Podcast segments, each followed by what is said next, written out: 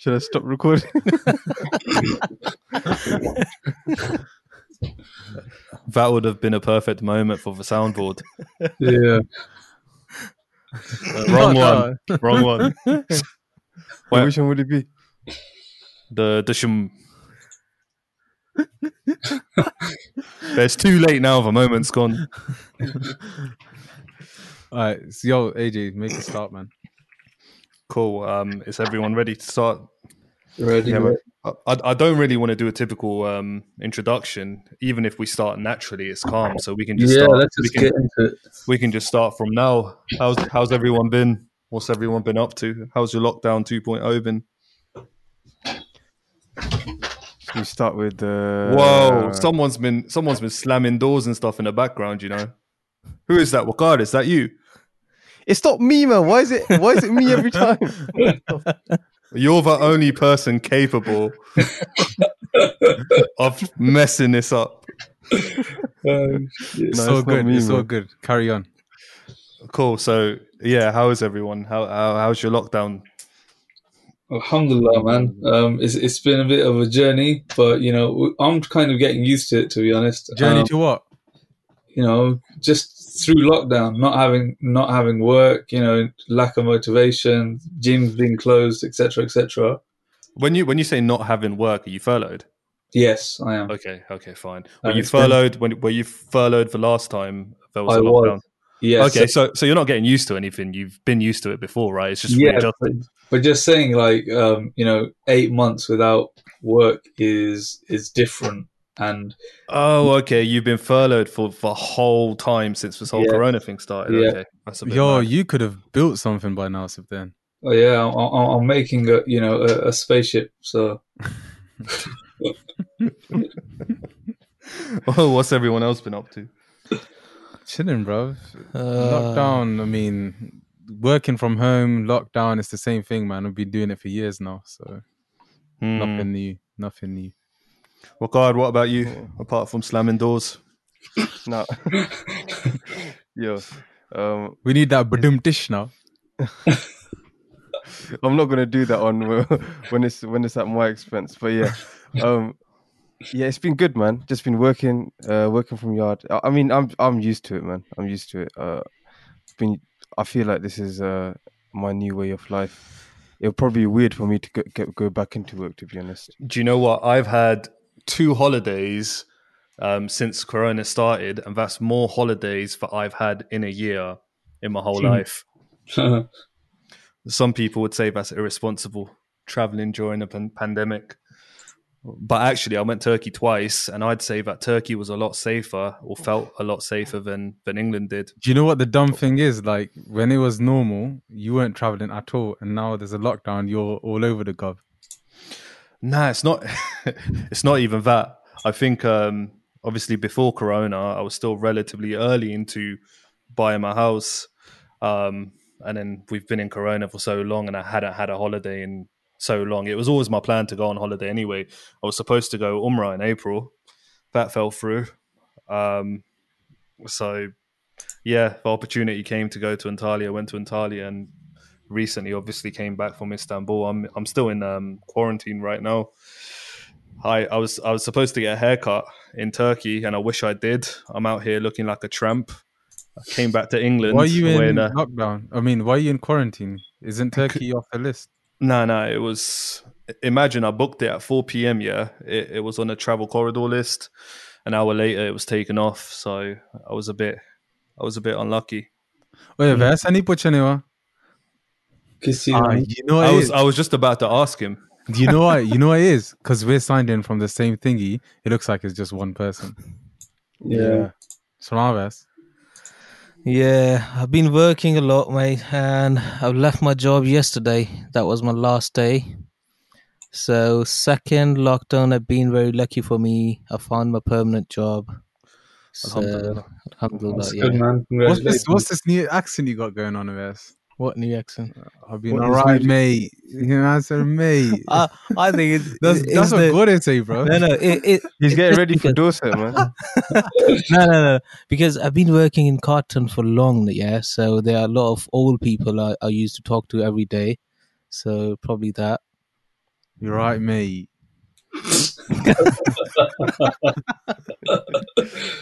Do you know, with this lockdown, obviously they've extended the furlough scheme now till March. I've got a feeling that even though they're saying it's going to be for a month, it's going to be for a lot longer, just because of the fact that they extended the furlough scheme for that long. After Christmas, though, they'll open up for Christmas and do their whatever they do, and then they'll lock down again. Yeah, and they put everything on hold then. Yeah, because I think what I think is going to happen will come 2nd of December. The cases are obviously, God forbid, but I mean, looking at the trends now, I think the cases are going to continue to rise. And then they'll extend the lockdown, but say, I guess they'll say something like Christmas Eve and Christmas, we'll ease the measures and then we'll apply the lockdown again. I don't know. I just find it really comical. Especially if you lot remember when it was Eid, like all the Muslim populated areas, they went into the strict lockdown rules just because they knew that Eid weekend was coming. But I know that they won't have the same energy when it comes to Christmas. Oh yeah, racist.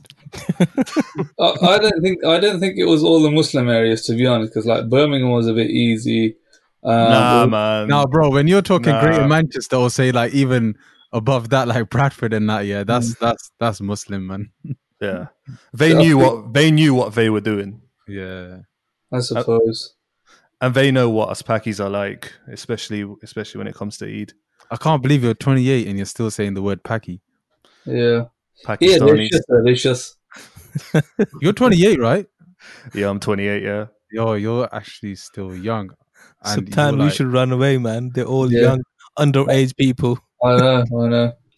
I'm literally like the odd one out now. Speaking of Paki, I watched this. I'll forward it into the group later.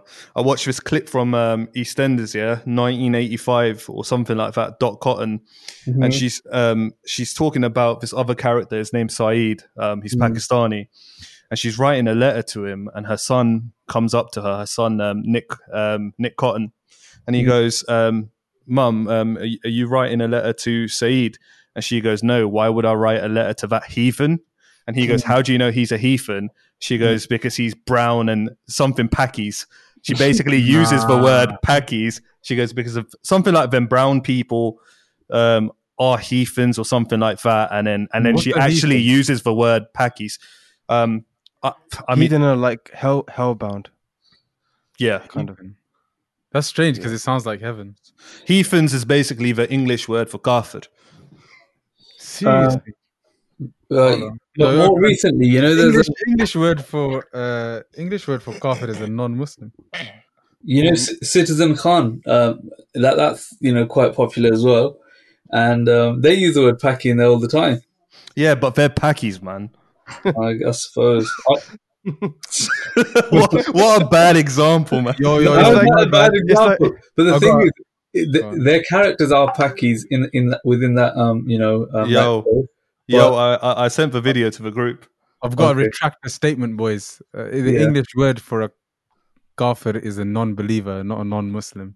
Yeah, so that's what Dot meant when she said heathen, like a non-believer, because obviously she's a Christian. Mm.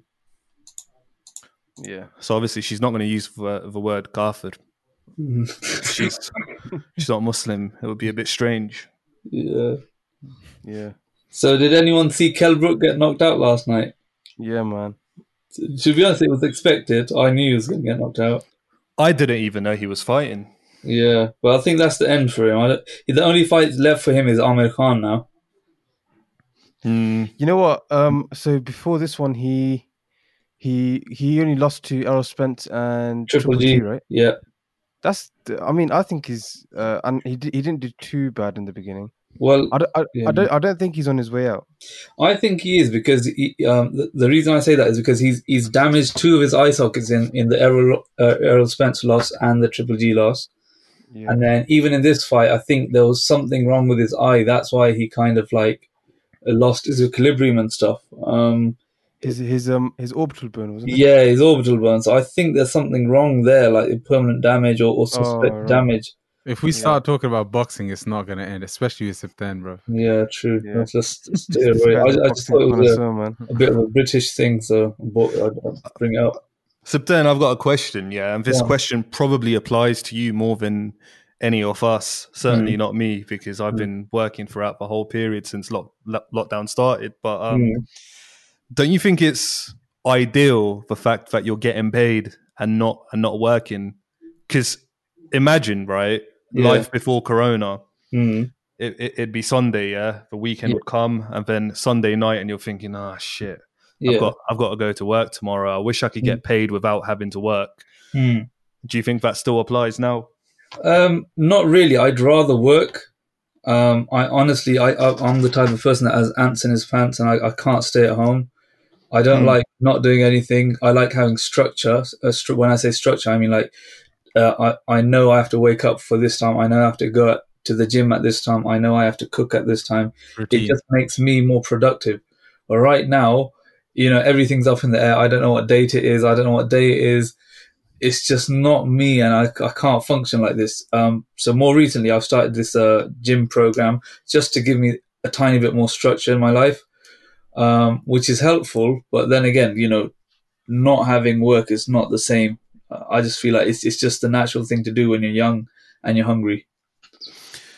Do you? I mean, what have you been doing since you've not been working? And be honest, and give me an honest answer. When you found out that you were going to get paid without working, were you excited at having the spare time? Okay. Initially. Yeah. Initially, I don't know. I wasn't even sure what was going to happen. I had a feeling that it would fall through, in the sense that the government was going to ask for the money back. And, I was a bit of, in two minds in that regard. But other than that, since I've been on furlough, it's given me time to do a lot more things, spend time with family to begin with. And then there's other things like trading shares. So I've really gone hard in trading shares. So I'm investing periodically every month. It requires a lot of background research, researching which companies might, go up in price, what company pays good dividends, and there's a lot of speculation, so you have to stay on your toes with that regard. But that's an advantage, right? I've not been furloughed, but if I was furloughed and I had all of that spare time, and obviously I was getting paid, I would look at alternative ways of getting paid by, I don't know, investing in stocks, for example. I think a lot of people at the moment are investing in stock, because it's like you're at home, you need something to do. So why not, do something that occupies your time and makes money at the same time? Exactly. Yeah, people say that, but the momentum lasts like a couple of weeks. It does. I've been doing, like I said, with stocks, it's a long-term thing, just for anyone out there who wants to invest. I don't even mean stocks. I mean like using that time on furlough. Yeah. To do something else, to build something else, that momentum, that you can be really motivated for 2 weeks, and then after that you're like, what is this, man? Yeah. Did you try it? Yeah, of course. Like when I was on furlough, I didn't get a lot done, to be honest, man. I was like procrastinating on one exam for like 3 months. But like second time round, when I left my job, I'd say I've been more productive this time around. But you know, when you think back, you're just like, "Raw, all that time I could have done." You know, the craziest thing, is when I've spoken to people that have been in prison, and I asked them, like, "Oh, like if there was anything that you could basically that you've learned in prison," and they tend to say that they miss the structure. Because it enables them to get on with things. Like it enables them to work out and do all these different things. And these are guys like that have been in and out of prison. But when they're out of prison, they're like, oh, we've got all the spare time in the world, no job, and they just get up to no good. A lot of criminals. I know this criminal. He's quite close to. This is going to sound so dodgy, but he's quite close to our family. But when I say that, what I mean is that he's a member of a family that we're close to, right? And he spent more of his life in prison than the actual world. And whenever he comes out, after he's been in, 2 weeks later, he's back in prison just because he comes out, he's got no structure, he doesn't know what to do, and he just ends up doing something stupid and finds himself back in. Mm. You know, prison is in this world, right? You know what I mean. Yeah, I just thought you know what I meant. So why did you have to get technical? Why did you have to get technical? We need a boom test there, man. Yeah. Oh God, you're slow with the give host. He's not doing justice to the soundboard. Give host capabilities to AJ, man. How do I do that? I'm not sure how to do that. Oh nah, AJ, you've run out of your trial, haven't you? Yeah. Oh well, we move. Yeah. So what else has been happening? Come to that, man. What was you going to discuss today? You had some topic, didn't you? Yeah, I kind of just wanted it to flow naturally. So I didn't want to talk about the specific topic. I kind of wanted us to just have a conversation, and then eventually it would lead to the topic. We spent 18 minutes talking about ourselves, man. Not necessarily. All right, 16.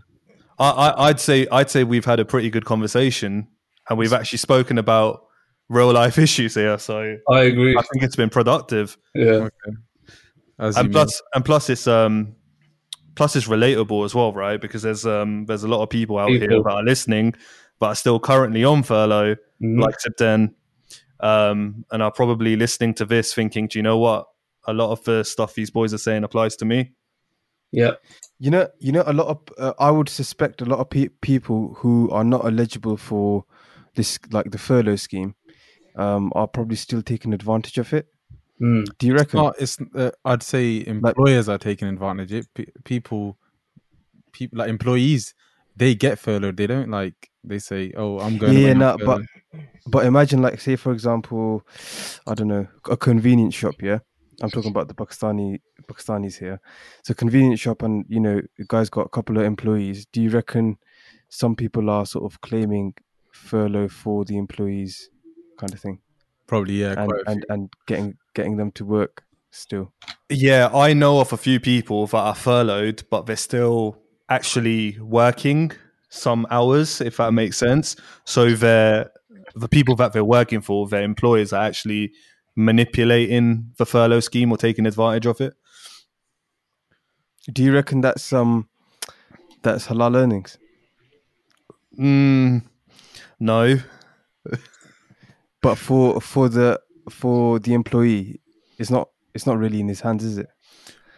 Not really, no. I wouldn't say it's the employee's fault. Everyone needs money, right? We need money to live. It's a necessity. So, I mean, if their employer is offering them a different way of working, and the employer is actually, you know, manipulating the system, I don't think it's on the employee. Yeah, the employee's not going to say, well, you know, I'm not going to work, don't pay me, you know, my family can just live off scraps. They're going to go with it because, you know, everyone needs a job, I don't especially know, man. During these times.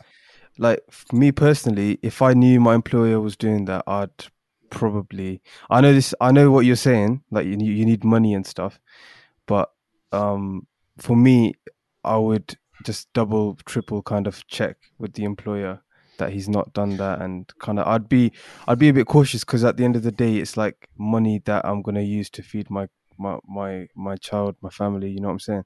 Okay, so but probably... let's say you had a conventional job, right? A 9 to 5, or let's say you were working retail, for example, and you needed the money, you got bills to pay. In your situation currently, you're looking to buy a house, right? So having a job and keeping a job is pretty much vital for the process. So if your employer came to you right now and said, look, I want you to work these hours, even though you're not supposed to, and I'll put you on the furlough scheme, you're not going to then turn around and say, look, I don't think that's right, and risk losing your job. No, I probably would. Really? Yeah, you can't get sacked for that anyway, so you're not going to lose your job. Well, I mean, I can note this question down for you boys, and I can ask it to my teachers. It's a bit of a ficky question. Yeah, like me personally, there's like certain lines that, like, even if it does mean that I can't buy a house or whatever, if it gets in the way of things, I just don't cross those lines, man. Because I feel like there's longer, much longer, like in terms of my own, like myself, it's detrimental to me. Because if I do that, then I'll do other things, you know. It opens doors for me to make other things acceptable. So I just don't even go there. Yeah, fair enough. That's a good way to be. I like that. Yeah, and that's really commendable as well. And then Akib, you mentioned about the topic that I wanted to discuss. It was actually this is what I wanted to happen, like the conversation to flow towards this direction. So we can actually talk about what I had in mind. And what I had in mind was, you know, what. Like for example, the other day when I was like really stressed at work, right? I was thinking about the furlough scheme, and I was thinking, do you know what? If I was furloughed, I'd have so much time to, you know, actually do my own thing. I look at alternative ways to make some income, like essentially become my own boss. I see so many success stories and so many people.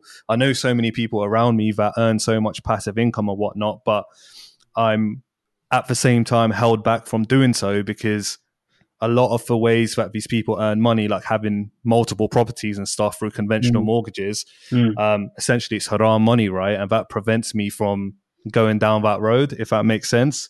Yeah. And I guess that's something that I thought would be good to have a chat about, especially in a country like this where, you know, more often than not, and maybe specifically in London, you need to pretty much pay to breathe.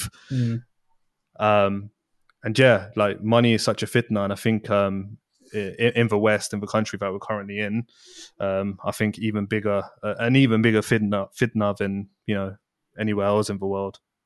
Yeah, I agree, man. I feel like it is like people will sort of turn around and say, well, you know, you're living here, so you gotta sort of go with the rules or whatever. But there are increasingly, like, Akib opened my eyes to Islamic investment. You know, there's a lot of platforms that are out there. For example, if you wanna trade in shares and that kind of stuff, there's a platform, Akib, correct me if I'm wrong, but there's a platform that sort of tells you, yes, this certain investments are halal and which ones aren't. It's like, for me, that's like going into a shop and buying a sweet and checking if it's got gelatin in it. So that's I think increasingly we should be more aware, because there are more enablers and more sort of Islamic sort of driven services which you can earn passive income.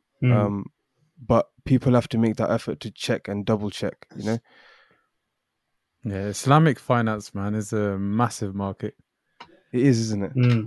Yeah, but feel, you know what? Yeah. We need, like, I'm not personally aware of, like, I'm probably aware of, like, one or two muftis that specialize in Islamic finance, but we need a lot more of them, especially in the West, man. Yeah, yeah. And I feel like we need who are the people that study economics, like economists? Is that economists and them kind of people who muftis who are sort of in tune with the workings of British economy and the Western economy, so that they can sort of make a better judgment on what is halal or what is haram. Because I feel like a lot of these newer sort of crypto and all these different things, it needs somebody who's knows in depth about them and can obviously knows Islam and can sort of marry the two and see what's right and what's wrong. But I feel like that is missing. Yeah, I reckon if I could go back to uni and study something, it would probably be Islamic finance, man. Like, even though, like, I'm not like a big fan of numbers and stuff, but it's an area that's like massively interesting.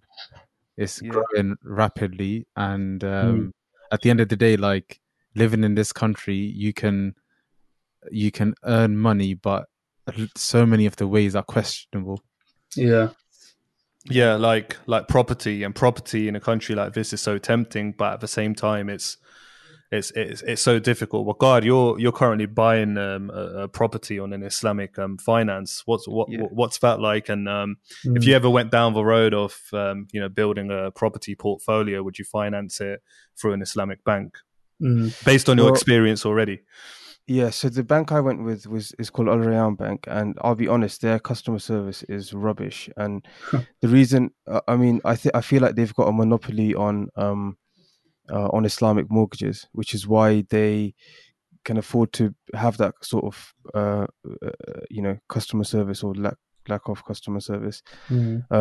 But it is what it is. I can't go the conventional route. So overall, it's taken about 3 months longer than it would have taken if I went the normal route. On that customers, carry on. Then I guess I'll button up. So. Go on, I'll ask the question. I was just going to say, just on that customer service thing, I think a lot of Muslim businesses, they struggle with that, the customer service aspect.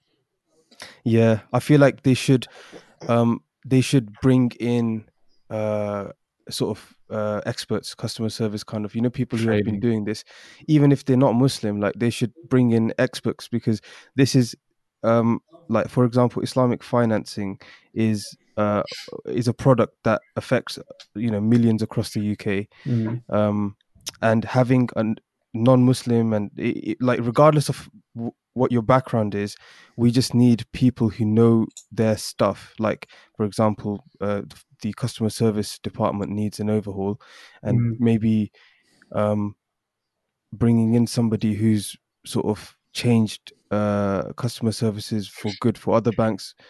It would be a wise thing to do. More times it's just the owners interacting directly, isn't it?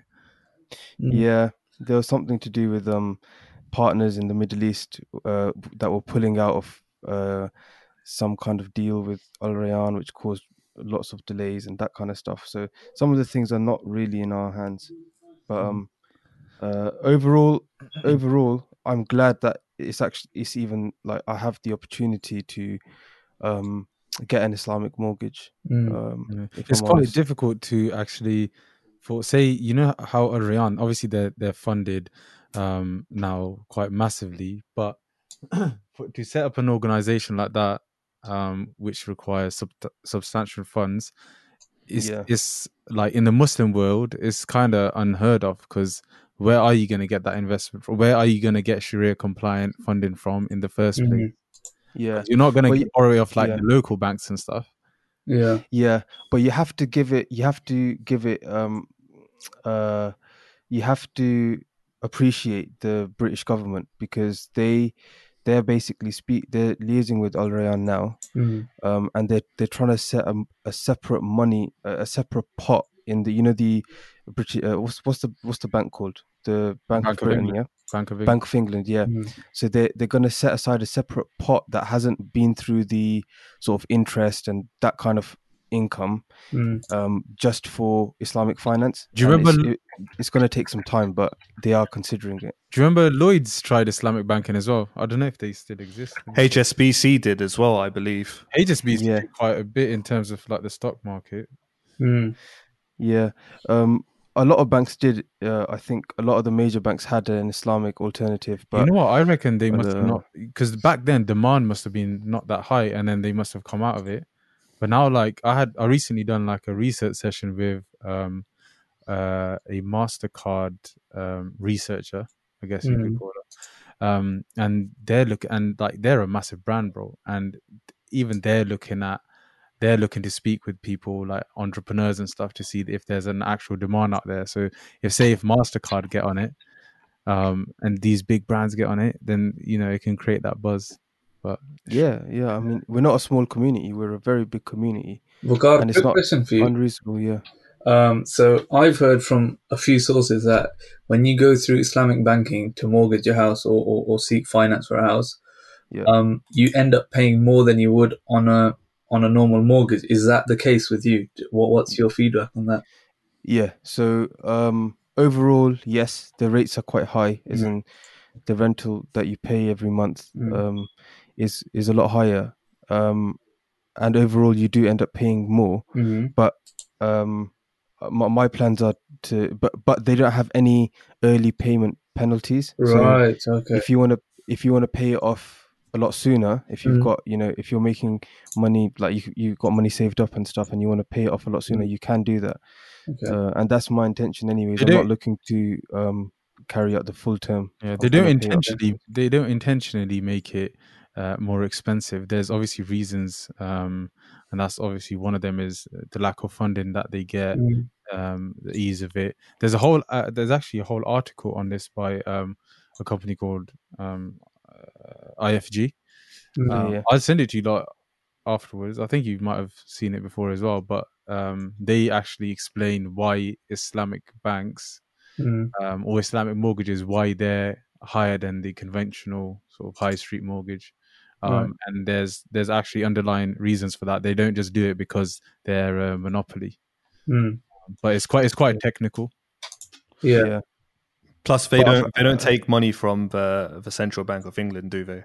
No, they don't. Not yet. So that's what they're trying to arrange, a separate pot, which hasn't gone through the sort of interest and that kind of thing. And that'll be from the Central Bank of England. Yes. Yeah. Okay. So would that potentially mean lower rates? Yep. Okay, that's interesting. Yeah. They've been talking about it for a few years now. And before COVID, they were actually gonna sort of implement it to some degree, but then COVID happened. So we'll see what happens. And it is a business at the end of the day, and they have to cover their costs and everything as well. So obviously if they're not bothering, or if they're not taking money even from the Central Bank of England, then you know, they have to cover their cover their side. Yeah. To be honest, I was glad once they gave me the offer. I genuinely thought that it was going to fall through because of how long it was taking. Yo, has it come through? Yeah. So they've sent me an offer, and it's just the final stage. And congrats. When's your move-in date? I haven't done that yet. So, bro, that's actually separate from the offer, man. You get the offer, and then that's when you tie it up basically and agree a date to complete the sale with the seller. Yo, listen, we need to set up a connotation studio there.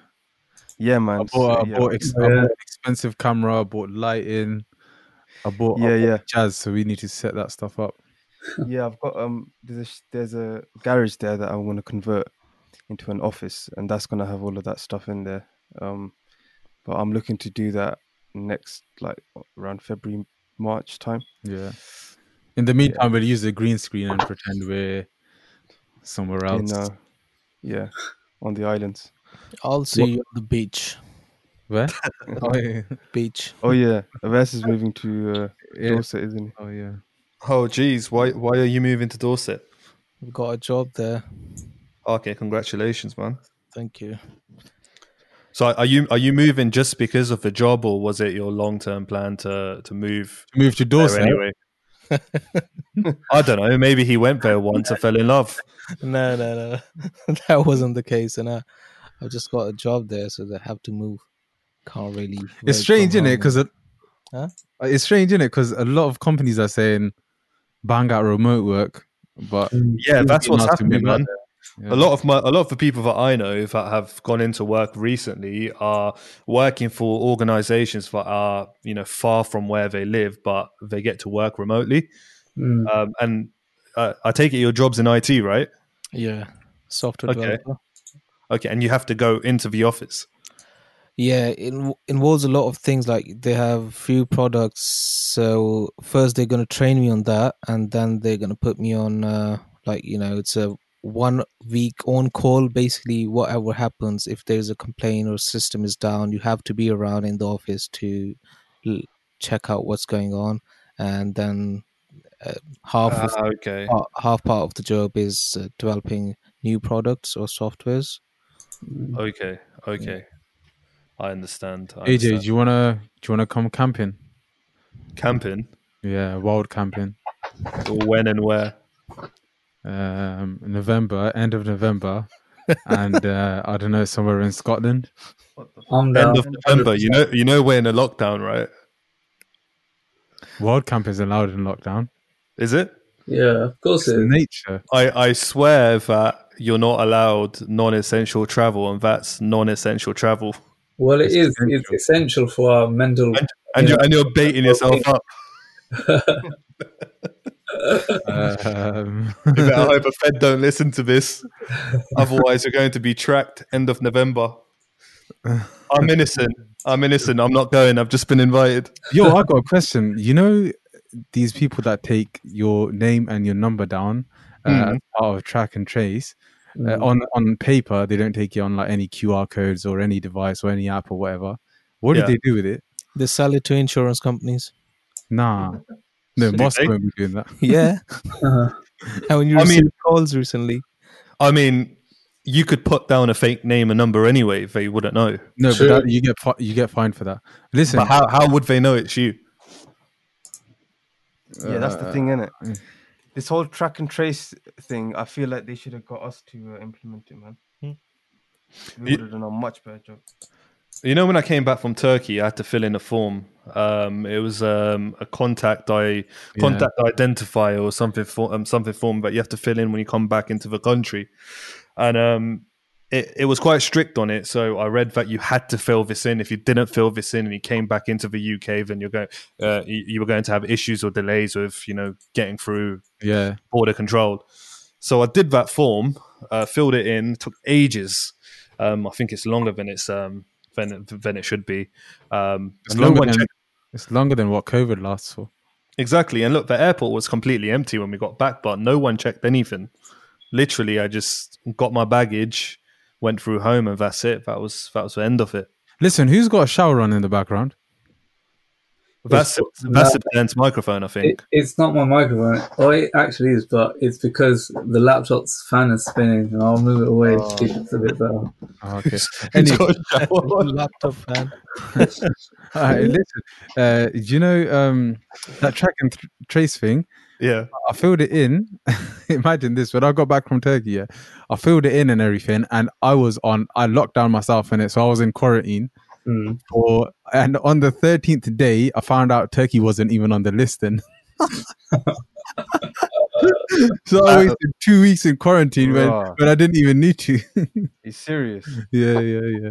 That was just silly. Why did you do that? How did you not know it was on a list? How did you not know it on the list even? You know what? The Gov website in that is confusing, man, because it's, in terms of the language, it's like... it's in English. I know. Right? No, I mean language, like the copywriting. The way it writes it, it's like whatever's on that list, you're allowed to travel there. Or the other way. Oh, yes. No. If it's on the list, you're allowed to travel. Yeah, if it's not on the list, you're not allowed to travel. Yeah, Turkey wasn't on the list. Yeah, it was, man. No, you went like a week or two after me. Before when you. When I first went to Antalya. Why did you go twice? When I went to Antalya the first time, it was on the list, meaning that you were allowed to travel there. Yeah, that's what I didn't understand. Like on the list, off the list. What do I do with that? That's what I didn't understand. That's because you didn't read up on it properly. Yeah, that was a big waste of. HMRC need to stop. Paying these there's these big consultancies and paying all of this coronavirus funding to get these things made, these, like, what you're saying about the UI and all that, it being not understanding it. They need to send that money over here, man. We're doing a much better job. I worked for the government before, and the UI is basically the designers. They're not responsible for the copyright, and they have copywriters themselves, and they're usually very good because Gov's all about simple English. They're usually very good, but this one clearly they missed out on a user researcher like me. Yo, do any of you have an NHS app? Nah. Installed on your phone? No, I've had to get it when I went to a restaurant. I'll tell you something interesting, that you probably didn't know, especially if you didn't know what a travel corridor list was. So if you've got that app, and someone within, I think it's 3-mile radius, it could be less, whatever. If someone within your vicinity has coronavirus, whether it's the neighbor or the person across the road, you have to quarantine for 9 days. And your app picks up on it and it notifies you. Yeah, I'm not installing any of that. It notifies you and tells you that you have to quarantine. Does it notify the government? Oh, well, it's a government app. One thing I don't understand yet, you know how you must have seen online on Twitter and stuff, yeah? People like getting messages from this track and trace thing. How does someone's details transfer over into someone else's through that thing? I don't get that. What do you mean? Basically, there was like a few cases where someone went to a hospital and they went to get treatment or whatever, and they've like the nurse or whatever, they've turned around and messaged them later or found them or something. So how does that work? Like, do they get, I don't know, what gets shared with them? National insurance number, I guess. How did they find their contact through national? Wait, when I downloaded the app, yeah. No, you're bare loud. That's because I'm shouting. But when I downloaded the app, yeah, it didn't ask me for any details. Oh, no, allow the app. I'm talking about the iPhone thing. You know the iPhone COVID-19 toggle. The app. That's what I'm talking about. Wait, the toggle. The iPhone one. Yeah, yeah. I didn't realize there was a toggle on my phone. But AJ, imagine you have that toggle on, yeah? It's on, but it's there, by the way. You need to turn it off if you don't know about it. So imagine you have it on, I have it on, and we meet, and one of us has got corona. It tells me somehow. But it also apparently tells me your details and stuff as well. Is that the case? What? That's what I'm trying to know. Why would it tell you? You're Boris. Like, are you Boris Johnson? Nah, that's what I'm saying. How do people then find out each other through that? I don't know, because I don't know what you're talking about. I've not seen anything on my phone apart from the app that I had. All right. Anyway, did you know we've gone off topic? Bear. Okay, so let me bring you guys back on topic. Yeah. So you know, I just want to give an example of. You know, drawing the line. You remember I was asking... Yeah, I wanted to ask you a question on that, actually. Go on. So obviously you went down the road of down the path of Islamic mortgage. Mm. Yeah. What made you do that? What within your conscience made you decide that actually I'm not going to get a conventional mortgage, I'm going to get an Islamic mortgage? I think one of the things was when I was told about the gravity, like, you know, interest, taking interest, giving or receiving kind of thing, that how big of a sin it is in Islam, as in it's worse than a lot of things that we if we done other things like, I don't know, gambling or whatever, it's a lot worse than that. But we tend to just brush it under the carpet. What is it? Sorry? What are we talking about? Mortgages. Mortgages, yeah, of course. Conventional mortgages. So I just thought, okay, in my head I thought, okay, I'm gonna have to work for X number of years, and I'll probably get a big sum of money and probably buy a little flat outright. And I won't go down the mortgage route. But then I looked up Islamic finance, and a lot of the Islamic mortgages that banks are given are not backed up by some kind of fatwa, and for me that's like a guarantee to basically say that this is legit. There was a fatwa from my sect, so I'm Hanafi, that you can get your first mortgage for living in conventionally, but it's case by case basis. So when I spoke to the scholars, they assessed my case and they said, you can't, like, you're not in a situation which. Akib, do you remember when we went to Nottingham and we went to a mosque and we spoke to that Maulvi, and he was talking to us about mortgages and stuff, and he basically told us that because we're in a non-Islamic country, it would be halal for us to take out a mortgage, or I don't know, something like that. He said, as long as you're buying your first home and it's out of necessity, because it's your first and only home and your intention is to not make money from it, it's to live in it, then it's haram for you to actually take out a conventional mortgage. That's what something like that. I don't remember exactly what he said. I was just going to mention it. So this topic is a massive topic, and it's got a difference of opinion on it, and there's valid difference of opinions on it. So it just depends, man. Like if you've got a teacher, if you've got a sheikh, and you know, speak to them, discuss your case, and you know, take the opinion they give you. Obviously, I'd say like don't go around fatwa shopping, because a lot of people do that. Like say if my nafs is telling me to I want to engage in interest. No, okay, that might not be my intention, but I'm like looking around for a fatwa which like suits my desire. You can't do that. But at the same time, like if you've got a reliable sheikh, it's best to discuss your situation with them, because there are differences of opinion, and not just that case, but like riba as a whole. So and intention I think is very important as well. Like for example, right, I enjoy making profit by buying and selling, but would I buy alcohol and sell it? No, I wouldn't, because it contradicts my faith, and I don't need money that much where it actually contradicts my faith, and I know that I'm doing something haram for money. Yeah. Do you reckon? I'm gonna ask. This is for everyone. Yeah. Do you reckon? Everyone. I'm not talking about. I'm not talking about like the really strong-willed like Khabib or them kind of people. I'm talking about just us lot. We're kind of normal, sort of average kind of Muslims. Do you reckon we've got a price? Like there's a certain amount of money that can get us out of that line, that line that you draw. Do you reckon everyone has a price? No, it depends what it comes to. Like I think there's some things that it depends on who you are, isn't it? It depends on your character. Some people, yes, but for me, no. If someone offered me £1 million, and said you have to sell haram in order to get this £1 million, for me, it's not worth it, because at the end of the day, I'm bringing an income and I'm feeding my family with something that is haram, and I know in the long run I'm going to get punished, whether it's in the afterlife or this life. I know that I'll never find true happiness from it. Mm. Yeah, I had an incident. This is going back about a year and a half, 2 years ago, when I first got married. I was out of a job, so I just finished a contract and I just didn't have a job, and I ended up interviewing with Lockheed Martin.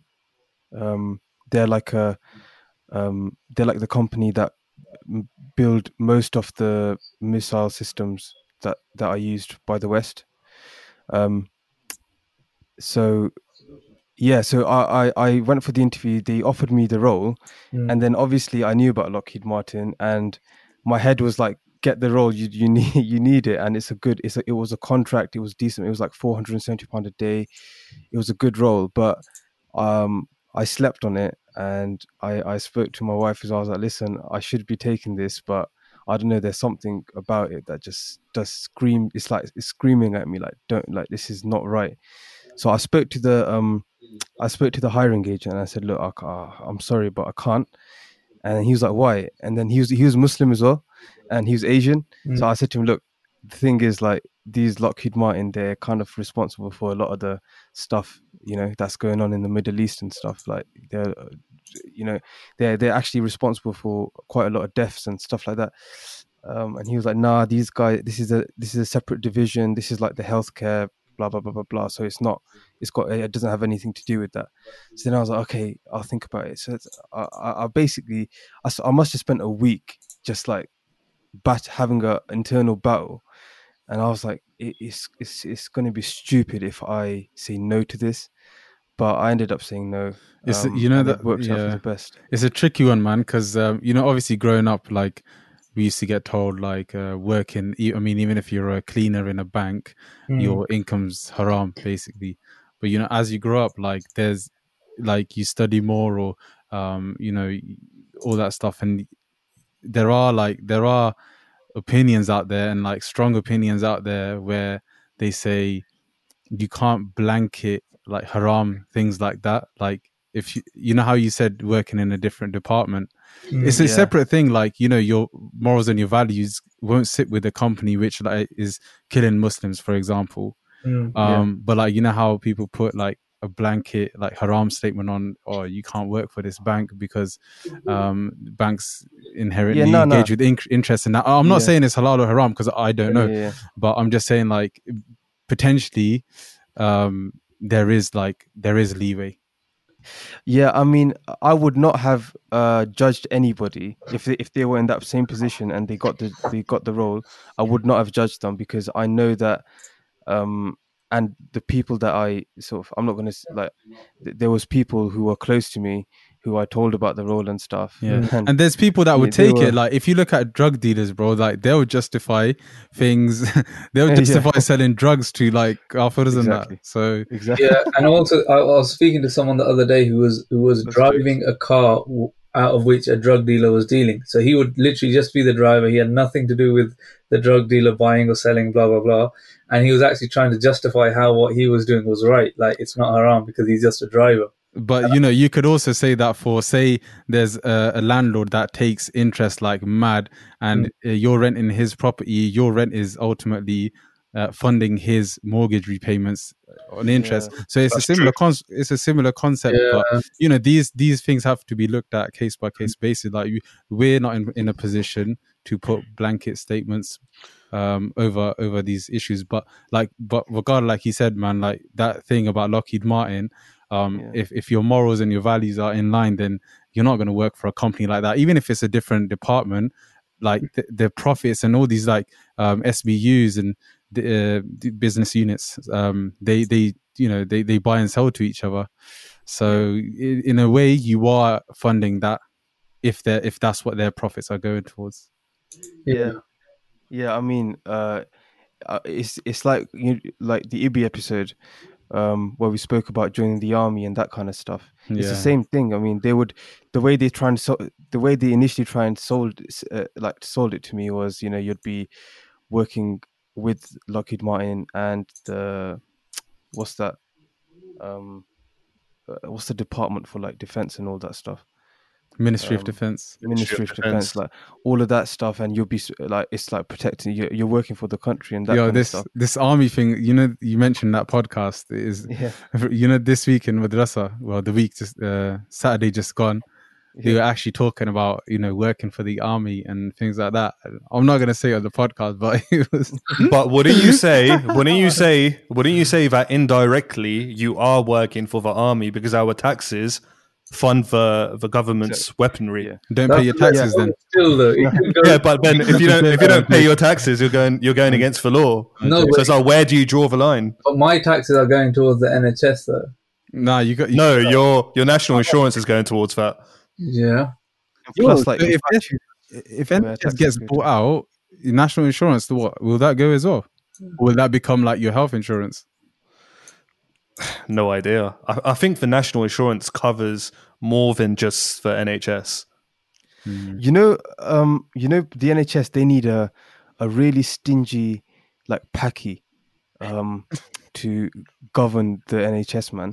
Because I would say in the past 2 years, check this year. I would say in the past 2 years, I must have got 3 or 4 different calls for projects with the NHS, and these are all like proof of concept projects, so they're not projects that they're looking to implement. They just got a bunch of money sitting around and they're like, oh yeah, let's try this or let's try that, and they throw 100,000 here and, you know, 60,000 there just to try things out, but they say that the NHS is underfunded. So I mean, you're saying they run badly. They run really badly. You know the price of like how much would it cost you to get paracetamol from Asda or Tesco's? Like 50p, I think. Probably less. It costs them like pounds. Like each of the packet is like for the NHS, it costs them pounds instead of pennies. So it's not very well managed, and that's why I was saying it needs a stingy packet, because they're just saving everything. Yeah, I don't think government funds are managed very well, to be honest. Yeah. I mean, even if you work for any of the departments and you see like the rates they pay, which are, you know, probably the best in the market. But if you look at the workers, are they the best skilled? Oh, man. The workers are so underpaid, man. Like, no, I mean, like, departments, like, you know, like tech roles, for example. Oh, seen. Bro, like, man are paying like £550 a day for a quote unquote interaction designer that's banging out HTML and CSS prototyping, which like a beginner coder can do. Yeah. I mean, that's what it is. Design, it's like, it's not even design. Well, it's design, but it's not even design, bro. It's like, you know, the prototype kits and all that, they're there. It's just simple putting that stuff together. Honestly, like, like there's minimal effort. Like, for if you're a designer and you want minimal effort for your money, go and work in the government. And you know, the other thing is, it's who you know as well now. So like they give these when big budgets get released, they have their friends on the line, you know, these big companies. They're like, yeah, you'll get the project. Like, you have to go through a process where you put it out to the public, and then different companies have to bid for the project. But realistically, they do give projects to people that, you know, they're friends with and stuff. And even me, I work with the university. You know, I am more likely to get another project with them because I'm quite friendly with them, and they know, you know, they trust me and that kind of stuff. It's kind of baiting at your workplace, man. What if someone don't like you on this podcast and they decide... you could just bleep out the name. Bleep out the name, man. Bro, honestly. But wait, let me footnote that timeline. Timestamp it. Yo, you can timestamp it, innit? Press like, I don't know. I can't believe this guy was for host here and he didn't utilize the soundboard, innit? Yeah, that's so true. Mate, the episode that we recorded last week, before we started recording, obviously we were testing out the soundboard. I think I made pretty good use of it. Yo, during the testing? Yeah. What music in it? Does this podcast become haram then? That's an interesting debate. I was going to ask Wakar, when he was talking about buying paracetamol from Asda, if you bought paracetamol from Asda, would it be haram because they sell alcohol and pork? So look, this is the thing. In the country we live in, yeah, I feel like we're always touching on some kind of haram. Something or everything is always going to be contaminated in one way or another. Exactly. It can't be avoided. I feel like we need to make the effort to conscious effort to how do you say it, like, minimize that. But that's the thing, right? Like, some things are avoidable. Like, for example, I want to ideally work for myself and have like a host of properties that I can make money from. But at the same time, although it is tempting for me to go down the conventional mortgage path, for example, at the same time, I'm not that desperate for money to a point where, you know, I need it. Like, it's a want and not a need, and I think that's where your conscience has to come in. It's like, do I really need this? I probably don't. So if I can avoid it, then I will avoid it. Yeah. The other thing is, if you got money, like a lot of Pakistani businesses and stuff, they have. Who's watching EastEnders? Who's getting told off by their wife? Who's watching EastEnders? Yeah, it's real. I sent that video like 35 minutes ago, and you're watching it now. Stop shouting. Hey Jay, just put it a little bit away, man. I'm actually not close to the mic. I think I'm just talking really loud. I've got my talk with I've got my headphones in, and I can't hear myself speak. So that's probably why. Let me take one out. There we go. Wait, where were we? Yeah, I was gonna say, you know how like you go shopping, yeah, and you say, for example, you're buying eggs. I've started to I've started to consciously buy, organic. For example, free range organic eggs. Like, I know it's a little bit like, obviously, and as Muslims, we should really support these kind of. I know it means they're a little bit more expensive. And it's not even, for me, it wasn't even like the health benefits and all that. It was like, as a Muslim, we should be putting. There is no health benefits, not nutritionally anyway.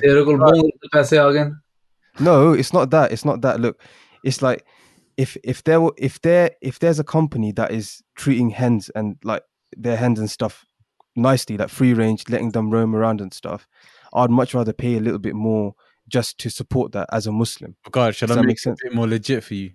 Go on. There's a farm near Oxford called Willowbrook Farm. And apparently it's Muslim owned, as far as and they do like free range eggs. They do some nice chicken, which is organically made and all that stuff. Yeah, see, look, that kind of stuff here, these kind of things that we attribute to like the woke or quote unquote woke or like these veganism and stuff. A lot of the things that they rally for and stuff, they are our values. We as Muslims, we should sort of be a little bit more conscious of them. Even if, like, for example, I've stopped going to, for example, KFC, even if it's halal, or Nando's, even if it's halal, because I know that the supply is probably the chickens and the meat and stuff. It's chicken probably, is stunned. Yeah, stunned, or even if it's not stunned, it's like mass produced. And I don't believe, like, I'm not a vegan. I'm not a vegetarian either. I eat chicken. I eat meat. Yeah, but I don't think that we should be eating these like chicken and meat and stuff. I don't think we should be eating it this regularly. Who's a fan of calamari? That is not really. I was just about to say, AJ. Yeah. Do you like calamari?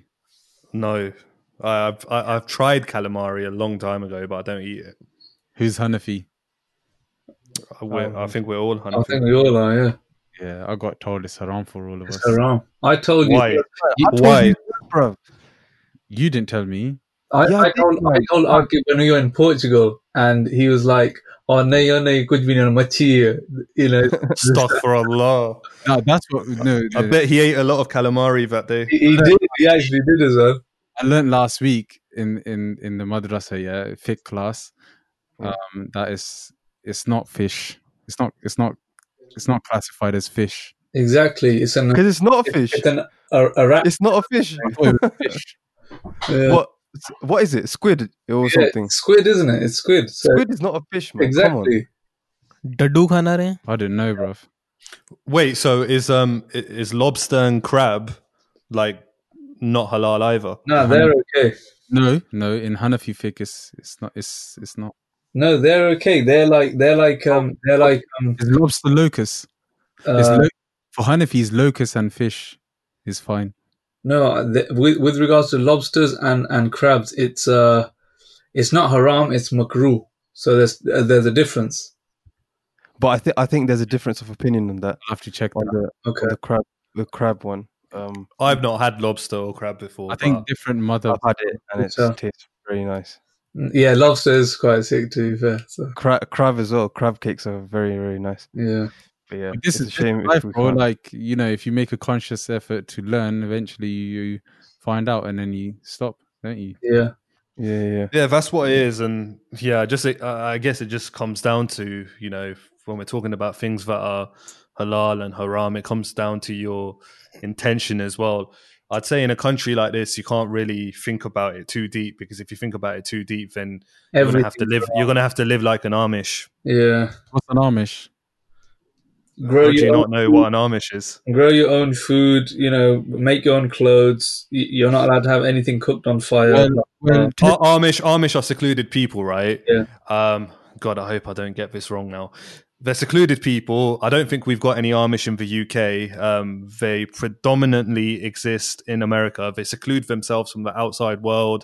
They don't interact with anyone. I believe when their children turn 16 or 18, they let their children go out into society and see what it's like. And either their children decide to stay in, the kind of society that we're in, or they come back and live as an Amish. Amish don't have any electricity, television, or anything like that. They literally live in their own secluded space and live like nomads. Technically, having the right intention for something doesn't make it halal. That's true. But what I'm saying is, if you can't, if something is avoidable and you don't need it, don't do it. Yeah, exactly. Even if you need it, it doesn't make it halal.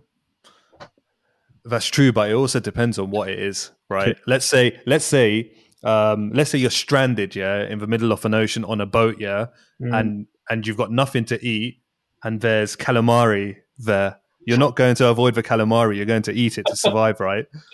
Well, in that case, it's halal. Yeah, exactly. Yeah, that's what I'm saying. Case by case. Case by case, exactly. And that's what I'm saying as well. If it's avoidable, don't do it. And if it's not, and you absolutely need it, then it's up to you. This whole thing about having the right intention, or just because I've got the right intention is going to make it fine. That's not the case, bro. Like, people use that a lot nowadays, and they use it wrongly. Like, what is it? It's that saying, a good end doesn't justify the bad means, something like that. No, it's true. It's true. Good end doesn't justify the wrong means, something like that. Someone, I don't know who was it, Isaac Newton or someone. They flipped it better. It's true. And one thing that we shouldn't forget as well is when someone says my intention is good, sometimes they're not saying it generally. They're saying it in regards to themselves. But sometimes, even if you think your intention is right, your intention can also be selfish, where you're only thinking about yourself, if that makes sense. A lot of our intentions come from our nafs. It's what's decent to us. Yeah. Like for example, I'm not going to mention names or anything. There's this music group, right? They're a Muslim music group. They make Islamic music, over instrumentals and beats, and they say that their intention is right because they're talking about the deen, essentially. Well, that's another interesting point, because there are opinions out there that music categorically isn't haram. Like, all in all, isn't haram. So as far as I'm aware, it's haram. That's a strong opinion out there as well. There is, and apparently there's a type of drum that's not haram either. It's called the duff. Yeah, everyone knows that one, but there's other things as well. You know, like things like the harmonica, or like that things that you can blow into and they make sound like that. I think they're allowed as well. So no way. Yeah. So does that mean I can learn an instrument? The things that you can blow into, like strings. Things with strings is not allowed. Things with like drums and other stuff is not allowed. But if you're blowing into something and it's creating like a flute or a harmonica or something, I think they're allowed. You know what the interesting about the deen is, it's expansive. Yeah. So I keep saying, like, we can't restrict it in a way that we're making blanket statements over this is haram, this is halal. I mean, we're not scholars. We don't know what is definitely haram or halal. But I guess the point is, if you believe something is haram, then avoid it. Yeah. I love the way you say haram. Yeah. Yeah, I had to emphasize it for the listeners. AJ's Arab as well, if people don't know. Well, his tajweed isn't on point then, is it? Yeah. और सुनाओ यारा. और बस वैसे तू चुप है यारा, बड़े कुछ सुना अपने लिसनर्स ना कुछ दस. मैं अष्टमा दिन इंदौर भी कर रहे हैं. Oh, mate. It's been an interesting pod, man. It's been one of those, like, the thingy one. The what's the word? Like mellow ones. Usually, like, I think, and obviously you might know this, like, from the feedback we get, like, we're a bit like, what's it? Like rugged. Is it rugged? No, uptight. We're just uptight. Is that the word? Very, like, robotic. Yeah. Uptight. Oh, yeah. Being like politically correct. Yeah. No, we're quite expressionless. Yeah. I think it's nice sometimes to just have a chat, just a normal chat. Obviously, let the viewers have an episode like this where they actually see our personalities and see what we're actually like, essentially. At the same time, like, sometimes how we say some things that are questionable. Yeah. At the same time, we got to be wary as well, because they can go away and influence people. Like, yeah. I mean, that's why, like, a lot of the like Islamic things, like, it's a bit tricky to discuss in detail, because, like, now that music thing, if someone heard, there's opinions out there that say all in all it's not haram. So someone could go use that, or but look, use it. But we are saying an opinion. It's not a fact. Yeah. It's a disclaimer. Like we have said multiple times that we don't know. Yeah. Like, we're not scholars. We're not scholars at all. We're not scholars, and we're not preaching to anyone. Yeah. But it's important that we do talk about these topics. And everyone research. Everyone do their research. Yeah. That's I just don't want someone to misconstrue it, and then on the day of judgment say to me, "Yo, I heard this on Connotations," and they said, "No, but you never said." But you never said that's how it is. You said there's a difference of opinion. Inshallah. Disclaimers out there, man. I wish guitar was halal, man. I'll be learning that shit, man. You wish what was halal? Guitar. Guitar. You can't say that, man. You can't say stuff like that. Why? I wish this was halal. This was haram. You can't say that, bro. Because if it's made halal and haram, it's the religion's been perfected, isn't it? He's obviously having bands, man. He's not being serious. Yeah, but then you fall into mocking the deen. It all starts. No, I'm not mocking the deen. I'm not mocking the deen. No, generally, it all starts with banter until without knowing someone. Well, God, mellow it down a bit, and use the dishum.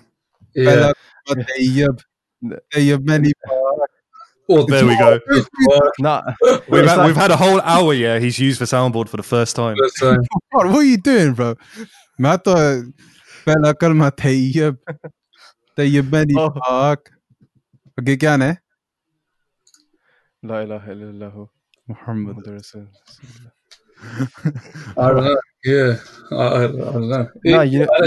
right thing, what you just said. No, listen, it's like this, yeah?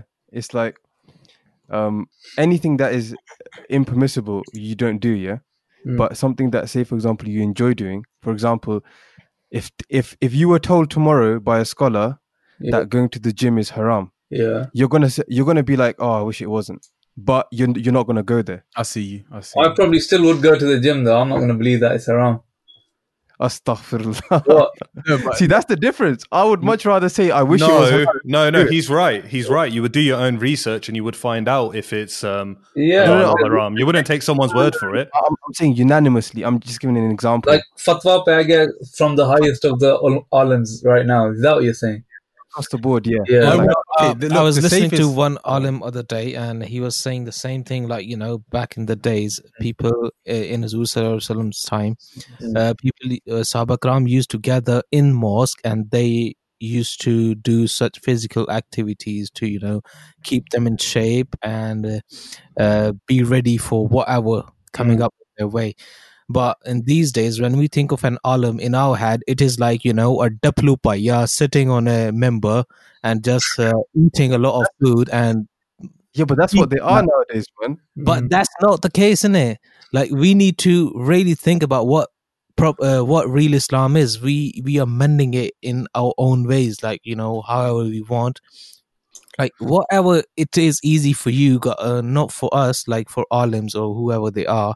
There are a lot of alim out there who are just doing it for their sake, And there's hadith as well that there will be a lot of alims in Jahannam just because of these things, because they're not practicing. If the gym becomes haram, then we bring the gym to our houses, man. I'll tell you a light-hearted joke here. Obviously, I've been into my gym or whatnot. And my grandma used to say to me, she used to say it to me in Punjabi, but she used to say, Dole na bana, you're getting gana for it. Yeah. Well, it depends. Just to stop me from going to the gym. If your intention was to impress the opposite gender, then it depends how tight your shirt was as well. Yeah. It's not shirt, it's your whole clothes basically, We have you got to think of bro, I will be honest with you. When you go gym, there's girls there, isn't it? It's a valid. If an alim was to come out and say that what you just said, that it potentially could be haram, then he might have a point.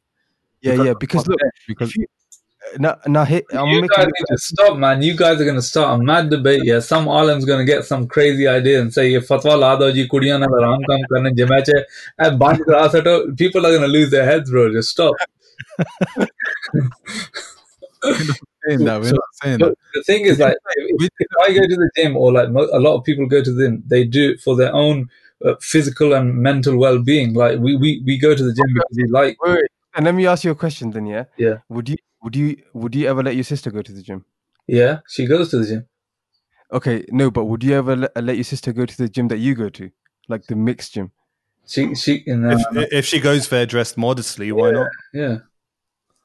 But I would say that I would go with her. No, but a lot of guys will say, "Nah, never that." Like never, they wouldn't allow that. But they would go themselves.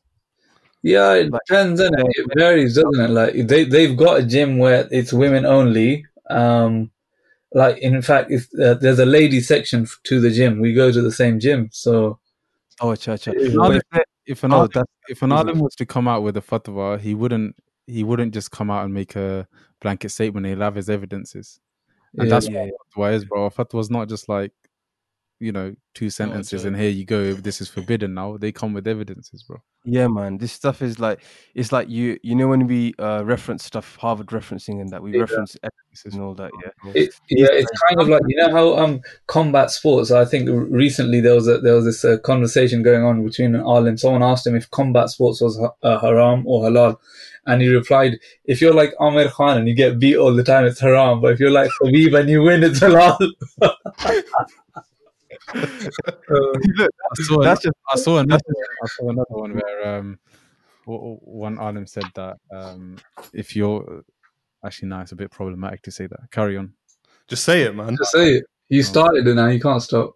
No, of course I can stop. If I think Gar's already said some mad stuff, man. Just say it. If I think there's more bad to come than benefit from what I'm about to say, that I'm not going to say it, am I? Yeah, no, that's wise. That's wise. But yeah, I mean, I do think that I would trust, like a fit, like somebody who's physically fit. Mm. And if they were a sheikh and if they were like an alim, I would trust them over the, like, rest per double. You need to start using that word, bro. You know, like the ones that do always do the, what's that thing that you don't do? Double. No. Yarmi Sharif. You know, the ones that go to a lot of those and they like look a bit around. I wouldn't really,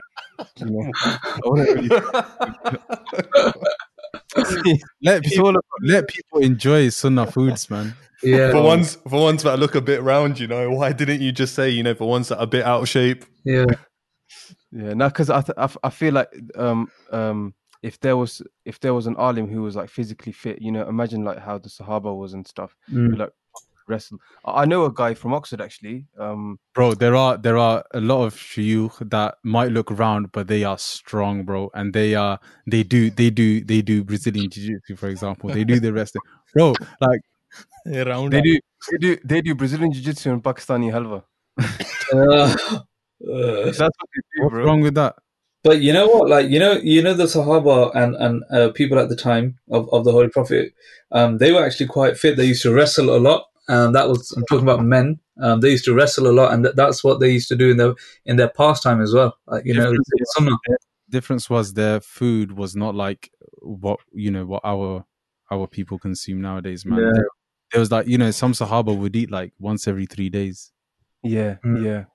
And you know the maddest thing here is that hadith that I read, you know, the one where your stomach is half, third full, third in the water. Right? Yeah.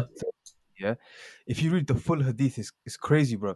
So the full hadith is not word for word, obviously, but it's if you should only eat enough so that you can straighten your back, and if you can't do that, then eat enough so that third of your belly is a third full, a third is full of water and a third is empty. If you think about it, like pretty much all of us, we fall into gluttony, man.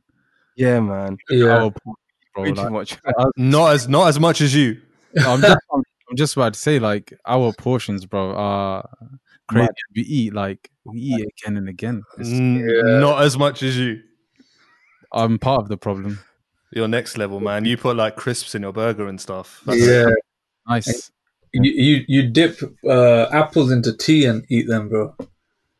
Do I? Yeah. You put ketchup in your ice cream. I've done that, but you stretch it, man. But your Akib, you know what I think would benefit you? To get off food. Do a 3-day fast. He does it. He does that anyway. No. I'm talking about full on, no munching, no iftari, none of that. I'm not talking about religious fast. I'm talking about cleanse. Are you mad, bro? No, I'm all right. Nice. Trust me, I've done this, tried and tested. It is really good, man. It's like a reset. It's like when you restart your computer and it's. I know what I need, man. I need an end goal, man. That's it. I need an end goal. Yeah, I need an end goal. I need something to get fit for. That's when I'll do it properly. Mm. Shall we do a charity boxing match between you and AJ? No, I don't. That'll be too easy, man. For me, I'll do it one hand tied behind my back. Yeah, bro, I'll be surprised if you can punch. All you got to do is attack the shoulder, man. I'll be surprised if you last longer than 5 seconds. That was perfect for it. Yeah. That was perfect for it. And on that note, I think we should call it a night. Yeah. But yeah, it was actually good just having a conversation, having a chat. I think we covered quite a few good topics. I'm up for that challenge, man. I'll show you 5 seconds. You'll show me 5 seconds? Yeah, okay. We'll see. Down, we can do it, man. No. AJ, gloves is all sponsored by KO. Yeah.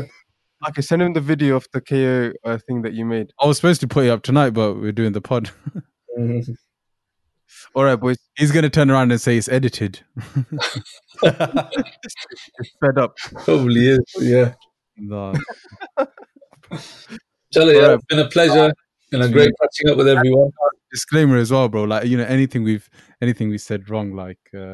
Please forgive us. Everything was said lightheartedly. Yeah. Nothing was a fact. It was all just an opinion. Yeah. And it was just friends just having a chat. And we didn't want to offend anybody. If we did, we apologize sincerely.